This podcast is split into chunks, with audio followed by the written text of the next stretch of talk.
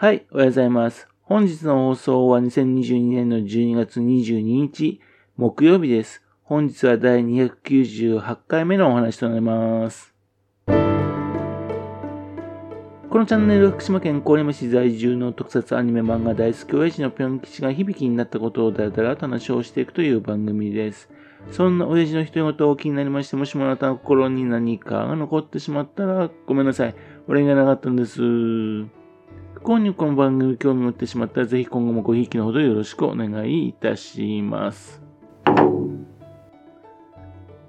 今回はですね、福島県出身の漫画家さんの作品がね、アニメ化っていうね、嬉しい話が続いているので、それをご紹介したいと思っております。まず最初はですね、福島県石川町出身の深谷薫さんの作品です。深谷薫さんの作品っていうとね、まあ、エデンの東北、カンナさん、鋼の女などで有名な漫画家さんですよね。その深谷さんがですね、11月22日にですね、あの、ツイッターの方でね、報告報告があったんですよ。夜回り猫はね、アニメ化されますっていう話だったんですね。夜回り猫はね、ツイッターで配信していた8コマ漫画なんですね。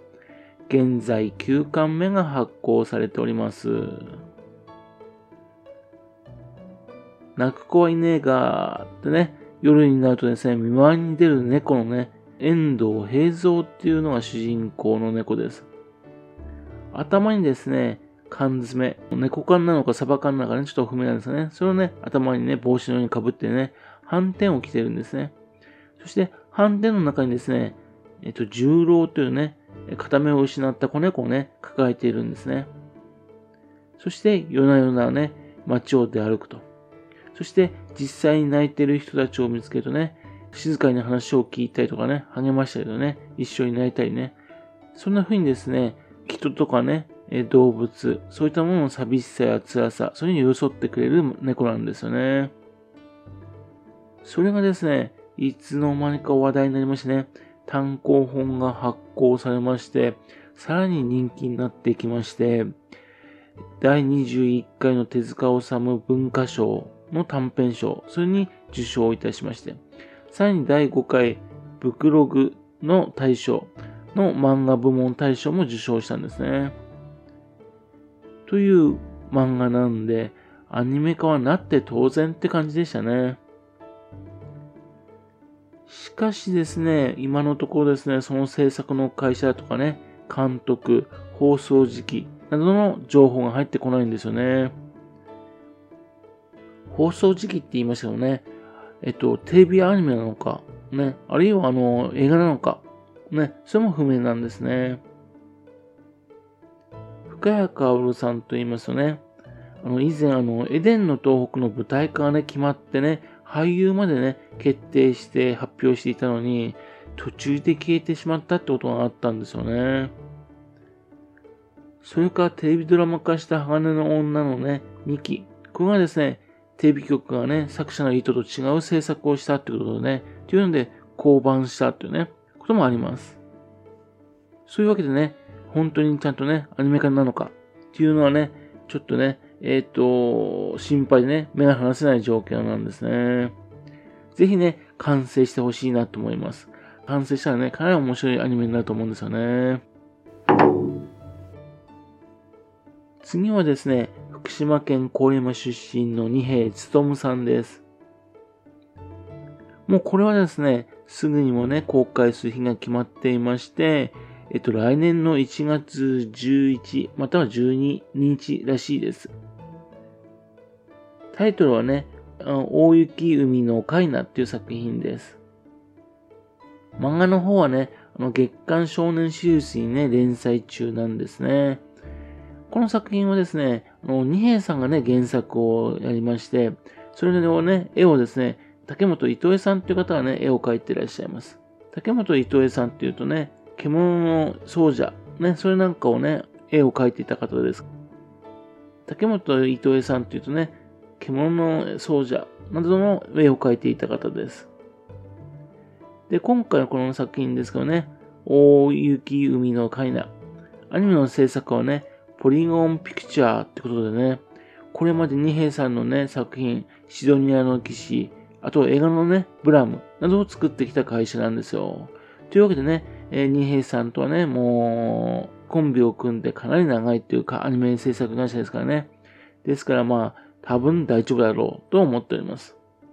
この話はね、地方に追われた大雪原から、逃げるようにですね、人々は巨樹、軌道樹の上に天幕っていうのを張って生活しているらしいんですね。そしてその天幕の中に住んでいた少年カイナはですね、軌道樹の根元から登ってきたリリーハっていう少女を見つけ、そしてブラムでもね、あの、主人公のブラムがね、こう、巨大な世界をね、歩き回るって話でしたよね。大きな木の上、それで起きるって話みたいですね。で、放送はフジテレビのプラスウルトラですね。というわけで、木曜日の午前0時55分からですね。で、監督はですね、安藤博明さんという方です。野人っていう作品がありますね。あ、アリューのあで書いて人って書いてね。あの作品の監督をされた方です。また、あの、呪術改正のね、絵コンタをも担当していた方なんですね。というわけで、多分面白い作品になっているだろうなと思うんですね。すでにですね、歌の方も決まっていましてね、なんとですね、エンディングの方がですね、グリーンなんですよ。福島県でね、えっ、ー、と、デビューしました。大大学出身のね、方々ですよね。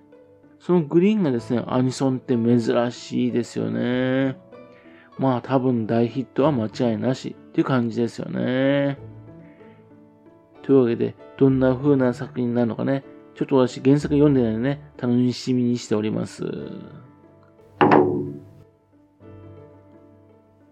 で、次はですね、福島県須賀川出身の鈴木央さんです。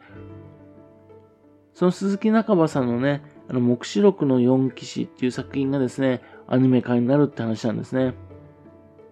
これが今年の5月の時にですね、報告があったんですよ。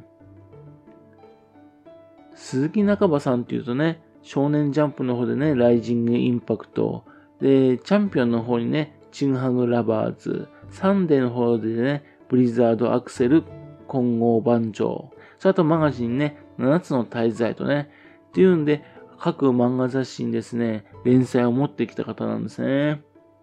そして7つの滞在がアニメ化になって非常に人気になった方です。その7つの滞在の続編なんですね、正当的な。というわけで、えっと、週刊少年マガジンの方にはね、2021年の昨年の1月、えっと、27日からですね、連載はスタートしています。そして、言いましたように5月にですね、5月に11日にですね、情報解禁というわけでね、ですんで、多分2023年のね、春アニメぐらいじゃないかななんて予想してるんですね。まあ、こういう勝手な私の予想です。しかしですね、これはまだアニメ会社の正式発表がないんですよね。これはちょっとね、不気味なんですね。まあ、7つの滞在の続編ってことなんでね、まあ、えっ、ー、と、多分 A1 ピクチャーズじゃないかなと思うんですけどね。まあ、ほとんどそれに決まってたと思うんですけども、わかんないんですね。またと、7つの滞在だから、毎日放送のね、あの時間帯だと思うんですけどね。だったらいいなと思うんですが、これまだね、発表ないんですよね。というわけで、まあ、7つの滞在の続編ってことでね、これはまあ絶対ヒット間違いなしだと思います。これも期待しております。はい、というわけでね、今回ね、3人のね、方のね、作品がアニメ化になるって話でした。